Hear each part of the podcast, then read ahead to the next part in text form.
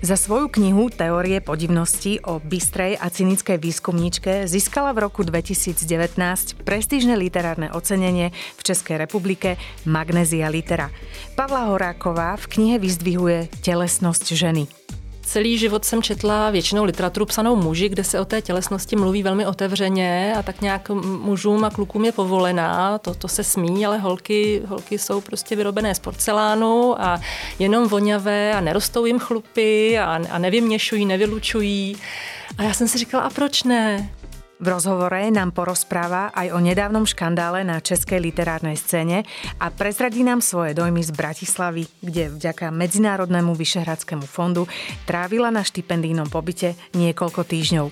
Moje meno je Monika Naďová a toto je podcast Knižná revy, podcast o literatúre a spoločnosti.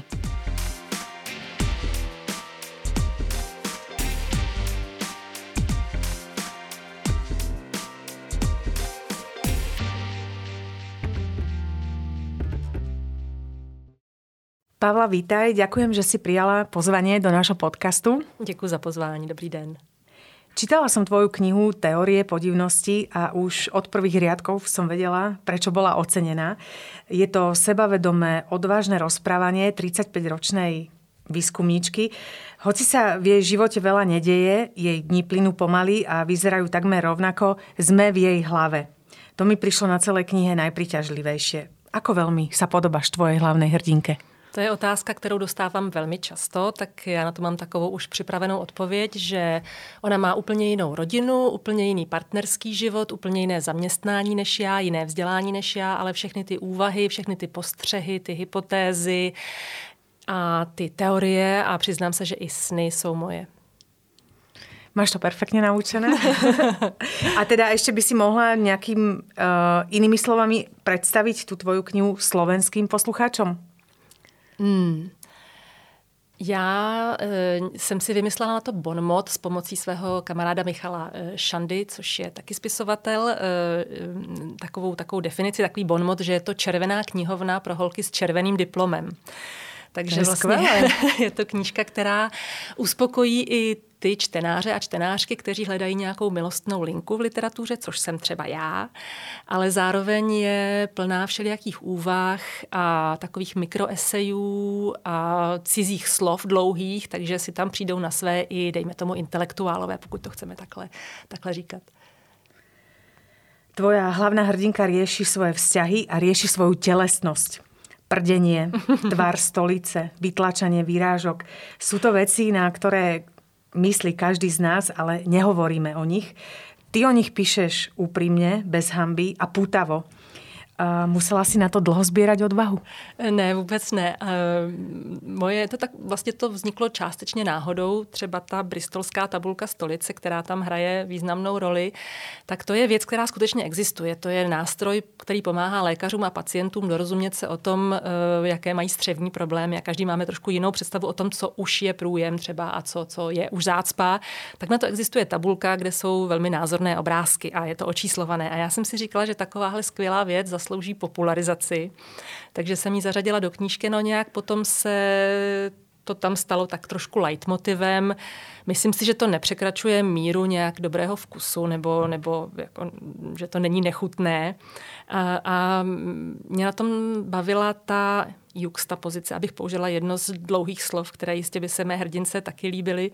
Uh, juxta pozice vysokého a nízkého. Ona, ta Ada, ta moje hrdinka a vypravěčka, prochází Prahou a přemýšlí o filozofii, o, o Bohu, o um, cestování časem a o všelijakých metafyzických um, problémech a do toho šlápne do hovna s prominutím.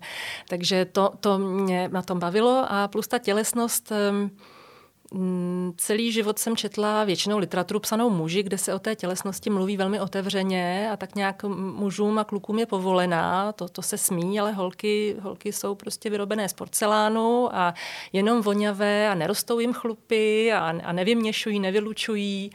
A já jsem si říkala, a proč ne? Proč ne? A koho to pořád zajímá číst o e, nadrženosti a, a ranních erekcích a tak dále? Tak jsem si říkala, tak já to napíšu z ženského pohledu. No a, a zdá se, že e, to mělo spíš úspěch, ale taky jsem se setkala s jednou útlocitnou čtenářkou, která dočetla právě k té bristolské tabulce stolice a říkala, já už nemohu dál.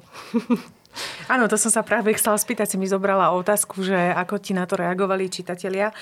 Ale musím tiež povedať, že za mňa to bolo jeden z highlightov v tej knihe, práve tá telesnosť opísaná uh, do bodky.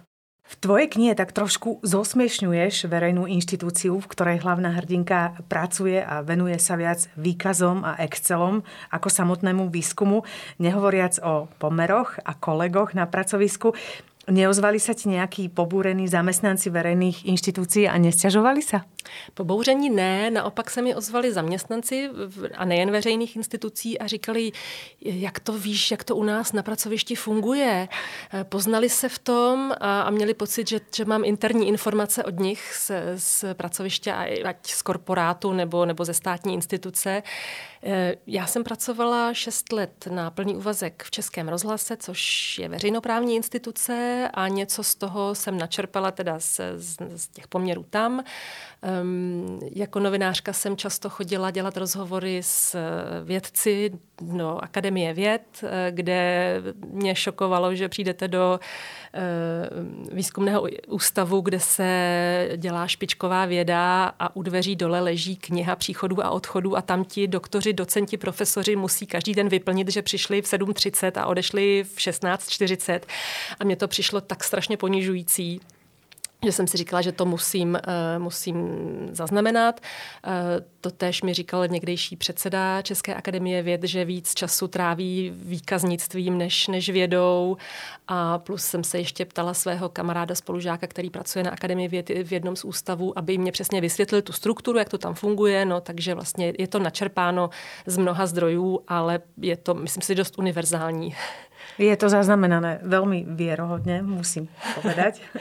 Ale ty si napísala aj druhú prózu pre dospelých. Kniha sa volá Srdce Európy. V ankete Lidových novín bola vyhlásená za tretiu najlepšiu knihu roka 2021. O čom je? Eh, abych ještě to upřesnila, nebyla jediná. Na tom místě jsme se umístili společně s Jaroslavem Rudišem a jeho Winterbergovou cestou, jestli to teďka nekomolím, protože mám výpadky paměti. Eh, ta kniha eh, vychází z pamětí mojí prababičky, která na smrtelné posteli takřka napsala 300 stránkové paměti, které jsou dle mého názoru velmi literárně kvalitní. Ona musela být velmi nadaná, přestože neměla žádné formální vzdělání, eh, tak eh, byla sečtělá, chytrá, měla velký pozorovací talent a dokázala to sepsat, a to takže bez konceptu psala to do sešitu a la prima, všechno to, když jsem měla mm, možnost ty sešity, které teda nejsou v mém držení, to má jiná část rodiny, porovnat s tím, co přepsala moje babička na stroji v mezidobí, tak to odpovídá. Takže tam nedošlo k žádné redakci ze strany mojí babičky, čili ona dokázala z hlavy psát celé eh, knihy, celá, celá vyprávění, ne knihy, celé povídky, dejme tomu, nebo celá, eh, cel, celé příběhy bez, bez konceptu, bez přípravy. A ona žila na Jižní Moravě, v, nejdřív v malé vesničce jménem Kozojítky, potom ve Veselí nad Moravou, což už je větší město. A strávila šest měsíců ve Vídni v roce 1912 jako au pair své starší sestry a, a taky nějaký čas strávila v Brně a tohle všechno ona zaznamenala v těch svých pamětech. A mm, já jsem ty paměti přepsala z toho strojopisu po své babičce do počítače a říkala jsem si, co já s tím budu dělat. To je úžasné dílo, ale nemůžu ho jen tak vzít a vydat, protože to by nikdo nevydal a nikdo by to nechtěl číst. Tak jsem o tom asi 13 let přemýšlela, co s tím budu dělat až eh, pak jsem si říkala, tak já udělám nějakou jako mm, linii prolnuto se současností. A pak mě pomohly velmi dvě věci jaksi externí. Já jsem v roce 2020 těsně před eh, vypuknutím epidemie covidu pobývala dva měsíce ve Vídni. A uvědomila jsem si, že ten styčný bod je ta Vídeň, takže já jsem prošla všechny ty paměti, zadala jsem si do vyhledávání eh, ve Wordu Vídeň nebo Víd a všechny zmínky o Vídni jsem si teda podtrhala a prošla jsem ta místa, o kterých prababička píše. Některá stále existují, některé třeba budovy mezi tím podlehly požáru nebo byly zbourány plány, ale všechno jsem si to poctivě prošla a nechala jsem současnou hrdinku vlastně chodit po stopách téhleté mojí prababičky Kateřiny. Tak to byla jedna věc. A druhá věc, potom jsem se vrátila do Prahy a zašla jsem psát a udeřila pandemie. A já jsem si uvědomila, že to je další styčný bod, protože moje prababička prodělala španělskou chřipku, na kterou málem zemřela v roce 1920, takže vlastně přesně 100 let eh, předtím, než, než my jsme se tady potýkali s covidem. A ta situace byla v mnohem podobná, takže já jsem tu paralelu taky využila a, a vlastně jsem dál pokračovala. Ta kniha pokračovala úplně jinak, než by byla pokračovala, kdyby nebyla pandemie, protože jsem nechala přesně svoji hrdinku v lockdownu a nechala jsem jí zamilovat se do Vídeňáka, takže byli odloučení a tak dál. Takže vlastně ta knížka, tu knížku částečně napsal sám život. Ďakujeme za tento pekný popis. Je to naozaj zaujímavé a v každom prípade už teda vieme, po kom si zdědila talent? No to ne, ale já, mám, já cítím zodpovědnost vůči té prababičce, takže ona eh, měla nadání, měla ambice, které nemohla realizovat, tak já tak do jisté míry žiju její život.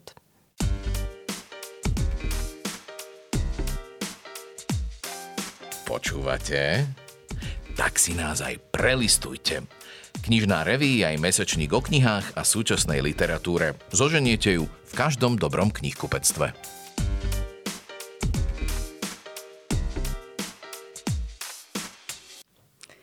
Zmenilo ti víťazstvo v súťaži Magnézia Litera život? Um, určitě změnila mi ho teorie podivnosti už jako taková, protože ještě než uh, došlo k soutěži nebo došlo k vyhlášení uh, výsledků, tak už uh, se začal projevovat zájem. Vlastně knižka se dotiskovala ještě před nominací a, a, a zajímali se, zajímala se média, takže by mě ten život se ubíral Eh, asi eh, podobnou cestou jako, jako teď, ale ta cena rozhodně otevře dveře k různým například překladům do cizích jazyků. Takže, mm, takže díky tomu se mi otevřely dveře do, eh, na různá čtení i do zahraničí a, a věřím, že i příležitosti jako tohle stipendium částečně eh, přicházejí díky, díky tomu ocenění. A do kolikých jazyků byla teorie podivnosti preložena? Eh, do devíti nebo do, do deseti. Ono, ono, eh, někde jsou už prodaná práva, ale ještě ten mm-hmm. překlad nevyšel. Já teď nemám přesný přehled, ale devět nebo deset. A ty potom aj chodíš na ty besedy do těch krajín, kde se kniha preložila? Ano, byla jsem v Bulharsku, byla jsem v Rumunsku, byla jsem takhle ve Španělsku, Itálie, bohužel do toho vlezl covid a možná se to už nikdy nezrealizuje. Četla jsem ve Vídni, ale to vlastně ano, po, po, po vydání už, eh, ale tam to nebylo, ne, nebylo přeloženo a to, to je srdce Evropy, takže to, to beru zpět. Um, ještě někde No, teď, teď nevím honem. A vnímáš aj uh, ako keby rozdiely, rozdielne reakcie na tvoju knihu v těch různých krajinách, že jsou ty čitatelia iní? Já dostávám reakce hlavně přes sociální sítě, zejména přes Instagram, teda protože Bookstagram funguje, funguje všude a je to velmi podobné, takže se vždycky někdo vyfotí pěkně s tou knížkou napíše tam něco hezkého.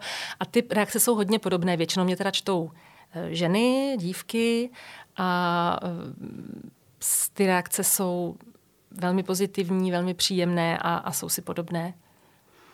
Vďaka Medzinárodnému Vyšehradskému fondu travíš v Bratislave niekoľko týždňov. Prezradila si mi, že si v tomto meste nebola 30 rokov, tak ako sa ti to tu pozdáva? Strašně moc se mi to líbí. Já jsem vlastně nevěděla, co mám čekat. Lidi mi říkali, Bratislava je parádní, musíš, musíš se tam podívat. A já mám takový jenom jako útržkovitou vzpomínku z před těch 30 let, jenom z vyhlídky nad Slavínem, pod Slavínem na, směrem na, na hrad a na město a potom krátká procházka městem, které ještě nebylo tak krásně zrenovované, jako je dnes.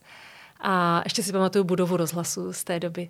A, ale dnes jsem úplně nadšená, jak to město rozkvetlo, jak je tu, eh, jednak eh, historické památky jsou krásně opravené, jednak tu roste eh, nová zástavba, to, ten futuristický, futuristický Manhattan tam kolem NIV, to, z toho jsem úplně nadšená, protože to je vidět, že to město má budoucnost, že se investuje do budoucnosti vlastně. A Dál ještě kromě toho, že je to eh, kosmopolitní město, že všude potkávám turisty nebo nějaké expaty, tak eh, mám pocit, že funguje i pro lidi, což třeba v Upra- u, u Prahy se nedá říct. Ta se zcela odcizila, zejména její centrum se odcizilo Pražanům. Takže tady mám pocit, že se tady hrozně dobře žije. Nevím, jak to cítíte vy, ale já ten pocit jako návštěvnice mám. V každom prípade sa to dobre počúva. Kto ťa sleduje na sociálnych sieťach vie, že máš skvelý pozorovací talent, pretože si okolo seba všímaš detaily, ktoré my ostatní nevidíme. Matky a céry, partnerské súznenia, módu, hanlivé nápisy a rôzne bizarné spojenia, ktoré ulica ponúka. Tieto zábery potom s veľkým úspechom zverejňuješ na Facebooku. V Bratislave si pre túto svoju záľubu našla dostatok inšpirácie? Tady mě fascinují nápisy na zdech, eh, jako street art. Eh, přijdou mě strašně vtipné, zajímavé i hezky graficky provedené, plus to má tu přidanou hodnotu té slovenštiny, která je nám strašně, nám Čechům eh, taková jako rostomilé, sexy, příjemná, exotická tou podobností a, a drobnou odlišností vlastně ten, ten nápis získá ještě další rozměr. Takže mě hrozně baví ty, ty nápisy fotit a myslím, že to moji, jako hlavně to jsou přátelé, to nejsou nějaký jako followeri, tak to oceňují, protože mají podobný smysl pro humor a podobný jazykový cit, takže, takže jim to taky myslím, že přijde rostomilé. Ale oni sa na to dosť chytili, nie? Lebo si mhm. všímam, mm-hmm. že na tých sociálnych sieťach ti aj oni posielajú, že e, svoje akože postrehy a fotky. A tiež ja som už kračala po ulici a hovorím si, toto by si Pavla odfotila, že toto by sa jej páčilo. Ale ten istý pocit som mala aj v knihe Teórie podivností, mm-hmm. že vlastne Ty tam máš jednu časť, kde sa venuješ ľuďom bezdomová, mm-hmm. kde dumáš nad tým, že naozaj majú hustejšie vlasy ako napríklad muži vo vysokých funkciách korporátnych. A ja som sa pristihla pri tom, že si vlastne viac všímam bezdomovcov mm-hmm. a mhm. rozmýšľam nad tvojimi slovami. Tak som nad tým rozmýšľala, že vieš, čo ty podľa mňa robíš? V ľuďoch prebúdzaš pozornosť. Zajímavé, děkuji, to mi nikto neřekl ešte. no dobre, vráťme sa späť do Bratislavy. Odporúčila by si takéto rezidenčné pobyty aj pre ostatných jiných spisovatelů? Určitě, určitě, rozhodně. Ale ne každý si to může dovolit z důvodu toho, že má třeba stále zaměstnání, protože bohužel e, v našich končinách e, se spisovatel většinou musí živit ještě nějak jinak, aby mohl psát a nebo mají malé děti, od kterých nemůžou, nebo, nebo jiné blízké, o které se starají. Takže je to uh, tak trochu pro vyvolené, ale rozhodně bych to každému doporučovala. Je to báječná věc. Člověk toho možná tolik nenapíše, kolik si představuje, ale to poznávání, poznávání té, uh, toho města, té země, uh, těch lidí, se kterými tam je, i, i těch místních, se kterými se setkává, i to vlastně, že člověk se odstne v jiných kulisách a nějak sám sebe musí uh, sám sebe musí vnímat jinak, než, než tam, kde se pohybuje v rutině, tak si myslím, že to je užitečné pro každého, nejen pro spisovatele. Ty si sama aj prekladateľkou, prekladáš zo srbského aj anglického jazyka, dostala si za to i ocenenia. Povedz nám niečo o prekladateľskej práci. Já už se přiznám, že nepřekládám, protože je to těžká práce, špatně honorovaná a málo prestižní, aspoň do nedávna. Teď už si myslím, že získávají víc na prestiži literární překladatelé u nás. A e, zjistila jsem, že napsat knížku je pro mě mnohem snazší, než ji přeložit a ta návratnost v podobě e, zpětné vazby a radosti a tak dále je mnohem, mnohem větší než u toho překladu. Čímž e, chci vzdát hold všem kolegům, kteří to stále dělají, nevzdávají to a i za ty a, a, a, a hádají se teda o, o nějaké plošné navýšení tarifů a, a, a vůbec i jako zajištění, protože vlastně je to práce na volné noze bez, bez dovolené, bez kompenzací, bez jistoty důchodu a tak dál. Mm, takže je obdivu, že to stále dělají a, a, a o to víc ještě si cením svých překladatelek, protože moji knížku překládali zatím pouze ženy, eh, že, eh, že to dělají a snažím se do toho nekecat. Ty si preložila aj dve knihy Kurta Voneguta. Ako fungujú preklady nežijúcich autorov? S kým konzultuješ otázky, které sa ti pri preklade objavili? No, já jsem vlastně začínala překládat v době, kdy bylo těžké se skontaktovat i s žijícími překladateli, protože internet žijícími se teprve... autory. Eh, autory, pardon. Mm-hmm. Eh, žijícími autory, protože internet se teprve rozbíhal mm, a člověk by musel kontaktovat nějak agenta, Eh, možná písemně, možná telefonem, faxem, co já vím, eh, kdysi dávno. Takže vlastně já jsem ještě z té generace, která se musela spolehnout sama na sebe, plus, nebo, plus eh, rodilé mluvčí v okolí, slovníky, encyklopedie a tak dále. Teprve postupně, když se začal rozmáhat internet, tak, tak už se hledalo lépe. Ale já vlastně nevím, jestli já jsem někdy eh, s nějakým žijícím autorem, kterého jsem překládala, něco konzultovala, že jsem se spolehala teda na tu, na tu radu těch, těch rodilých mluvčí nebo, nebo odborníků v, v nějaké dané oblasti.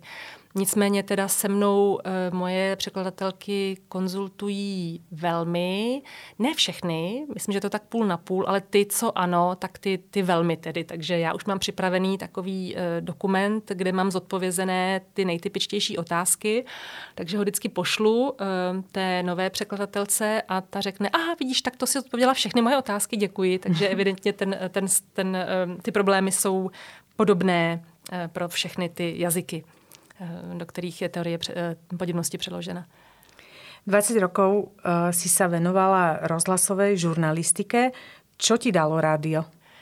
Um, Rádio je pro mě vlastně ještě větší část života než posledních 20 let. Já jsem jako dítě chodila do Dismanova rozhlasového dětského souboru, což je takový jako dramaťák při rozhlase, mm, má dlouhou tradici a původně vychovával děti pro dětské role v rozhlasových hrách, ale je to daleko širší, širší aktivita než jenom tohle. Takže jsem se v tom prostředí pohybovala už od svých nějakých osmi let, ne, deseti spíš. No, osmi, devíti, desíti. Plus moje maminka pracovala v rozhlase jako závodní lékařka, takže, takže to prostředí pro mě je, je takový druhý domov a nastoupila jsem tam na základě regulárního konkurzu, nikoli z protekce v roce 2001, těsně po útocích na, na dvojčata do anglické redakce, kde jsme, jsme vysílali vlastně v angličtině eh, zprávy o České republice jenom. Takže tam jsem byla hozena do vody, jakožto poměrně čerstvě vystudovaná překladatelka a najednou bez novinářské praxe jsem musela dělat Eh, vlastně zpravodajství a publicistiku v angličtině.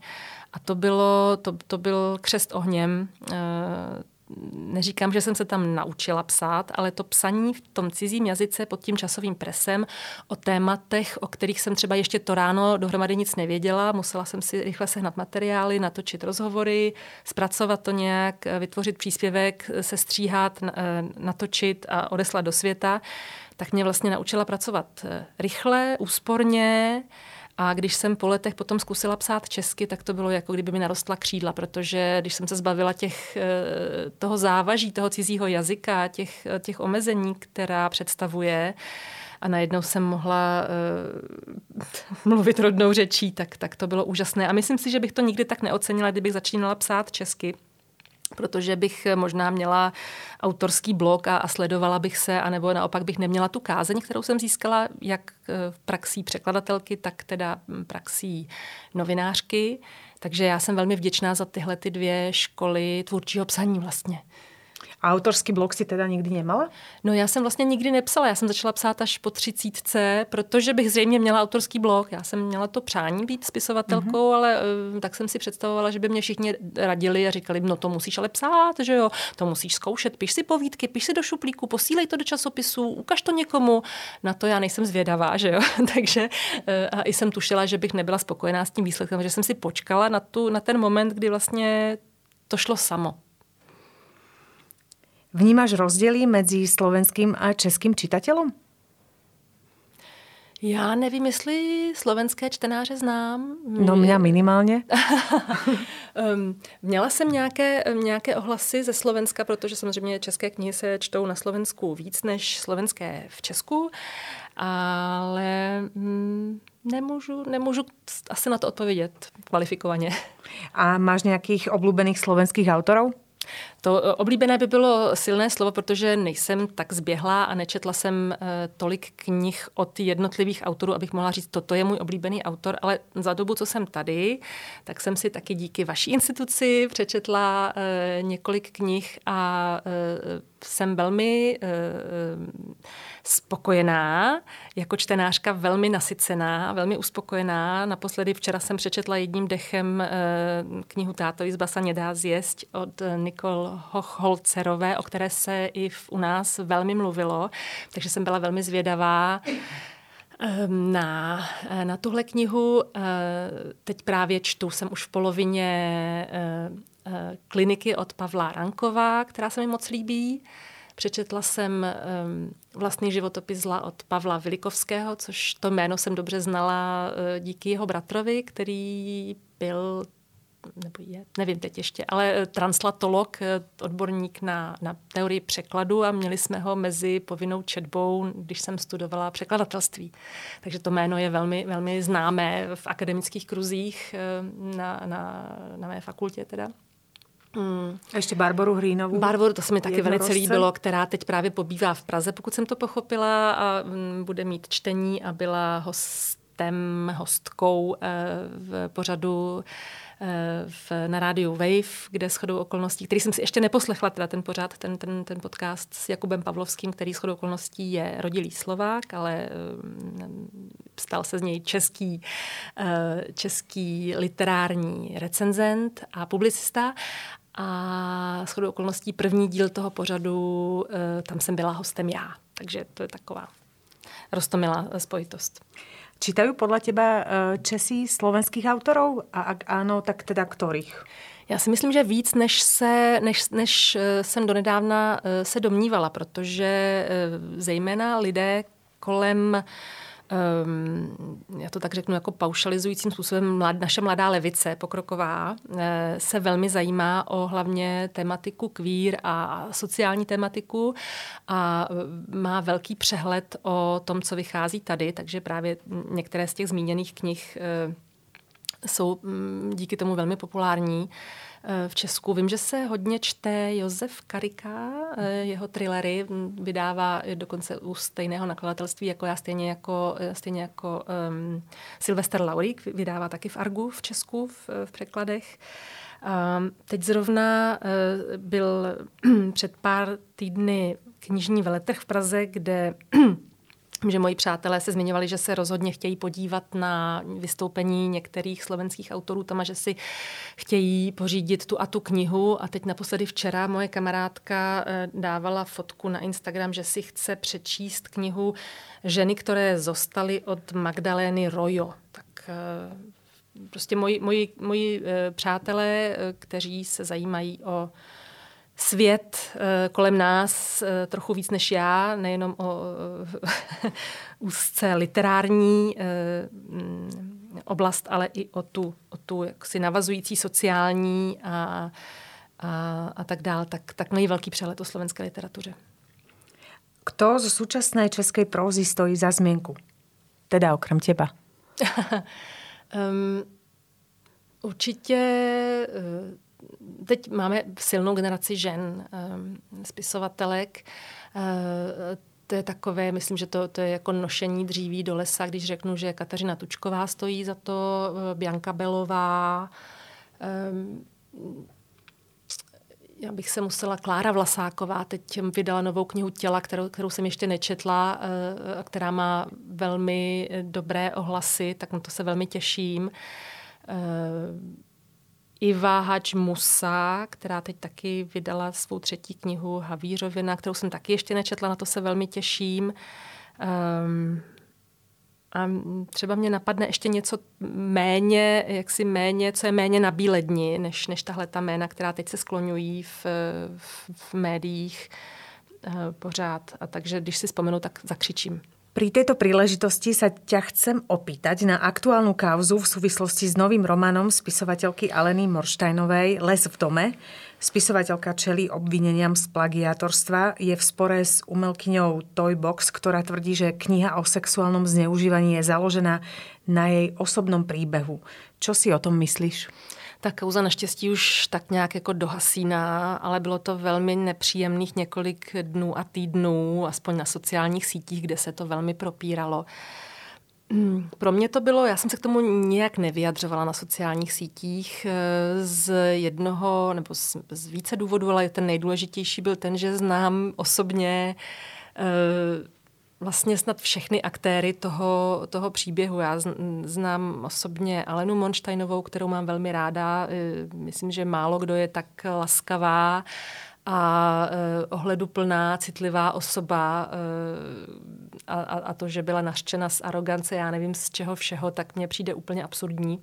A znám i dvě literární publicistky, které vlastně tu kauzu rozpoutaly.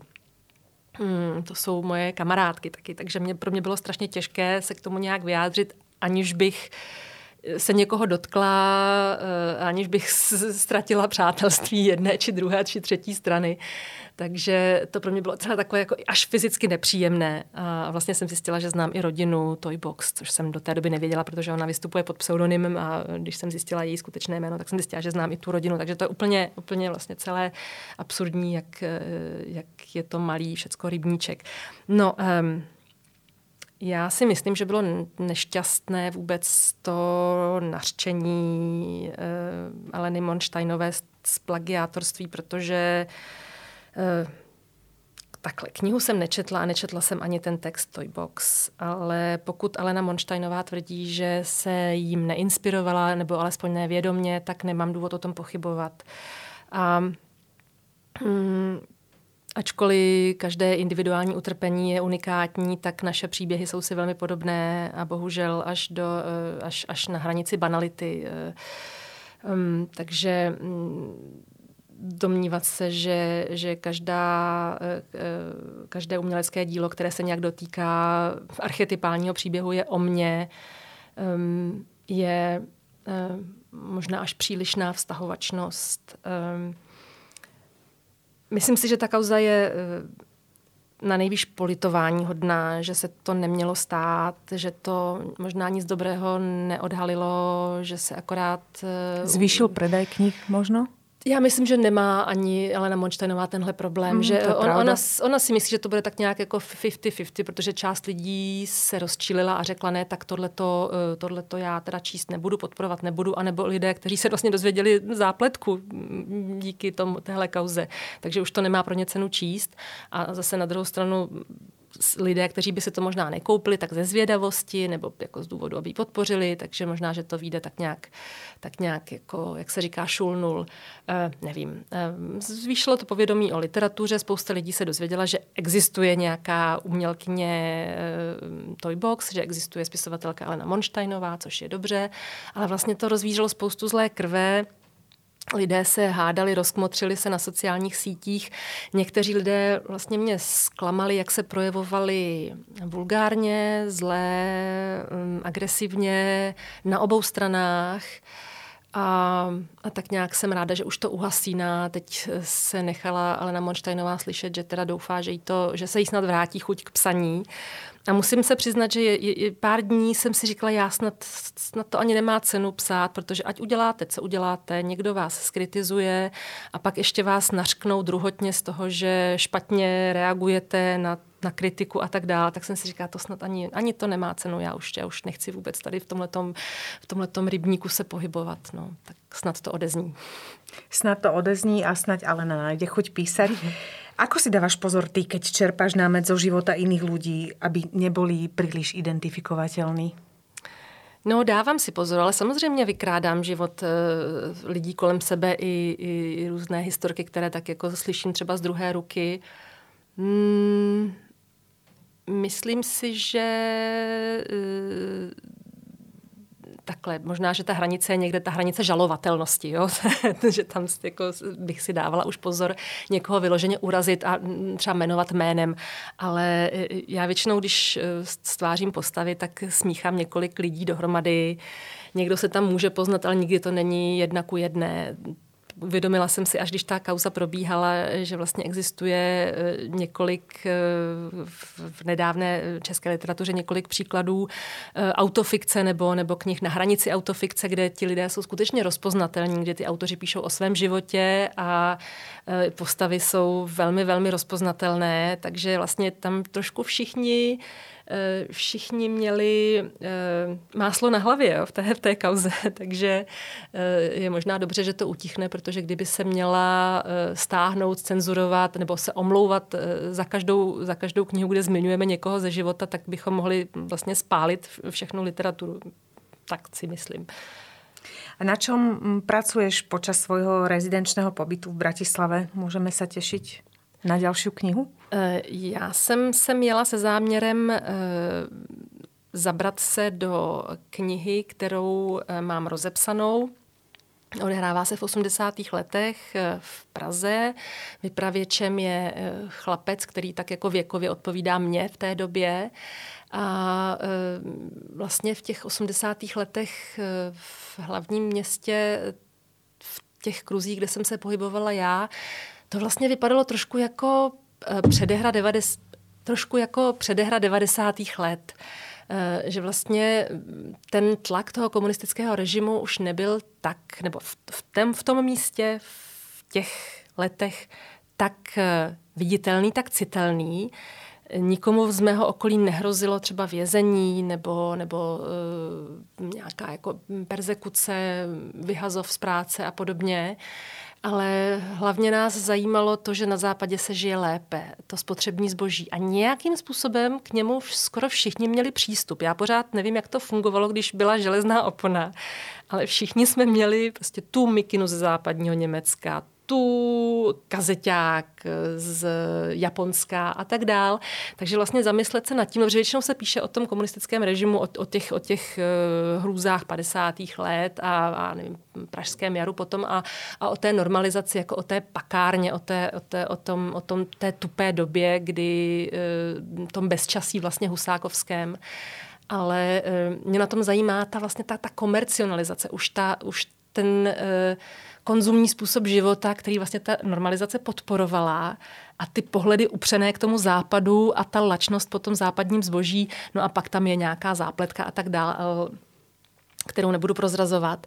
A e, právě jsem si říkala, že když se podívám sem do e, součásti bývalé federace, že vlastně mi to nějak jako trošku nahodí i ty, i ty vzpomínky, protože tehdy samozřejmě slovenština byla každodenní součástí našeho obýváku, že jo? protože vysílání československého rozhlasu bylo dvojjazyčné, vysílání československé televize bylo dvojjazyčné, můj otec pracoval v československých aeroliních, takže měl půlku kolegů z Bratislavy, se kterými jsme se normálně stýkali na, na dovolených, potkávali. Takže jsem si říkala, že mě to nějak jako ještě přidá na té inspiraci. No, ale píšu tady míň, než jsem si představovala, protože prostě je krásně, mám tady bohatý program a nedá mi to, když za okny mě kvete zahrada, tak prostě chodím městem, nasávám, poslouchám, dívám se, fotím a, a budu doufat, že to všechno prostě potom zúročím a, a sednu a dopíšu to jedním dechem. A včera si dala taký facebookový status, že už čo skoro to sa týkalo tejto, ne, že ne, ne, už to... jsem mala pocit, že to možno vyjde už čo skoro. Mně se jenom líbil, to, to slovo je hrozně roztomilé v češtině. A, Takže ty jsi takto zmiatla všetky svojich... Všech, všechny, ano, všechny jsem zmátla. To bylo něco to z nějakého nákupního centra, že se čo skoro otvoríme nebo něco takového. A mně to přišlo dobrý, tak jsem si to vyfotila, dala jsem to jako, jako fotku no, na Facebook.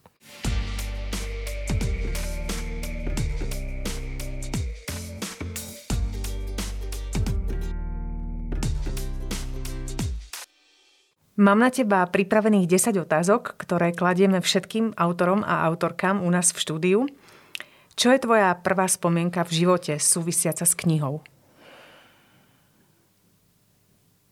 Mm, Ferdův slabikář eh, od Ondřeje Sekory kde jsou různé říkanky, takové jako Amálka papala papáníčko, pokapala kanapíčko a Urban uhlí kupuje, u uhlíře hubuje, tak to si vzpomínám, že s maminkou jsme si tohleto četli, prohlíželi.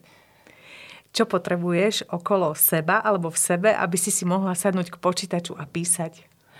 Uh, plnou ledničku, teplo, ticho, um, být vyspaná a a je jedno, aká je to hodina ráno, na obed, večer? Zjistila jsem, že už je to jedno, že dřív jsem psala večer, teď už, teď už je mi to úplně jedno. Ale teda pri písaní konzumuješ? A to ne, ale ne, nemůžu mít hlad. pocituješ pri písaní úzkosť alebo radosť? Radost. A máváš ještě takovou nějakou neistotu pri písaní? Mm, při psaní ne, ale při čtení po sobě, při redigování, to je utrpení že tam máš pocit, čo, že to nezaujme čitateľa? Alebo ne, je že to... je to blbý prostě, že to je hrůza, to se nedá číst, to je, kdyby to napsalo dítě v sedmý třídě, eh, hrůza, hrůza, hrůza. Eh, takže než to projde tou první redakcí, tak eh, trpím a říkám si, ne, tohle, to, to prostě to, na to nemáš, to, to, to, proč to děláš, proč se takhle týráš, ale potom to další, každé další čtení už je lepší. Pak zase mám vždycky pocit, že, se, že to je zase strašný a pak zase dobrý, ale to první čtení rukopisu je nejhorší pro mě. S akým najzvláštnejším názorom na teba alebo tvoje písanie si sa stretla? Hmm, že jsou to banality jako z Facebooku, to mě zaujalo, ale na, na, z opačné strany mě zase zaujalo, když mě jeden uh, čtenář napsal, že je to pro něj hrozně sexy, to moje psaní. Kto alebo čo ti v československé literatúre chýba? Nějaká mezinárodní hvězda nebo nositel Nobelovy ceny. Možno sa toho dočkáme. Mali by sa umelci angažovať v dôležitých spoločenských témach? Eh, když chtějí, ano, když nechtějí, tak eh, nemusí. S ktorou známou osobnosťou by si chcela ísť na pivo a čo by si sa jej opýtala? Mm, je to neznámou osobností, no, eh, s postavou Joffre de Peyrac z Angeliky a zeptala bych se ho, jestli si mě chce vzít za ženu. to je celkom pekné. A ktorú knihu by si podľa teba mal každý prečítať? Um, Stopařova průvodce galaxií. Čoho sa bojíš? Um, bolesti, nemoci, nemoci blízkých, bolesti blízkých. A kedy si si naposledy povedala, to je krása? Uh, určitě dneska ráno, při pohledu z okna, tady z terasy. Pavla, ďakujem, že si tu s nami dnes bola. Děkuji za pozvání.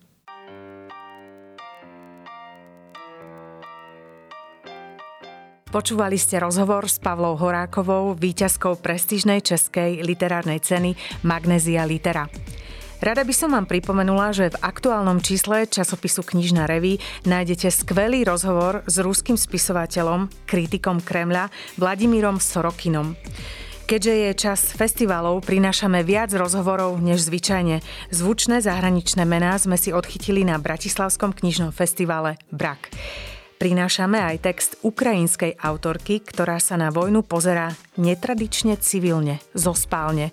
Tvrdí, že nikdy nezažila také orgazmy ako počas vojny. Časopis Knižná revy nájdete v každom dobrom novinovom stánku v knihkupectvách Martinus a Artforum alebo vo vašej poštovej schránke, ak si ju predplatíte na stránke distribúcia časopisov.sk. Na tvorbe tohto podcastu sa okrem spisovateľky Pavly Horákovej a moderátorky Moniky Naďovej podielala aj Eva Ilievsky a Michal Štepán. Ak sa vám náš podcast páči, prihláste si ho na odber a ohodnotte ho vo vašej podcastovej aplikácii. Tešíme sa na vás o dva týždne. Ďakujeme, že sa zaujímate o literatúru.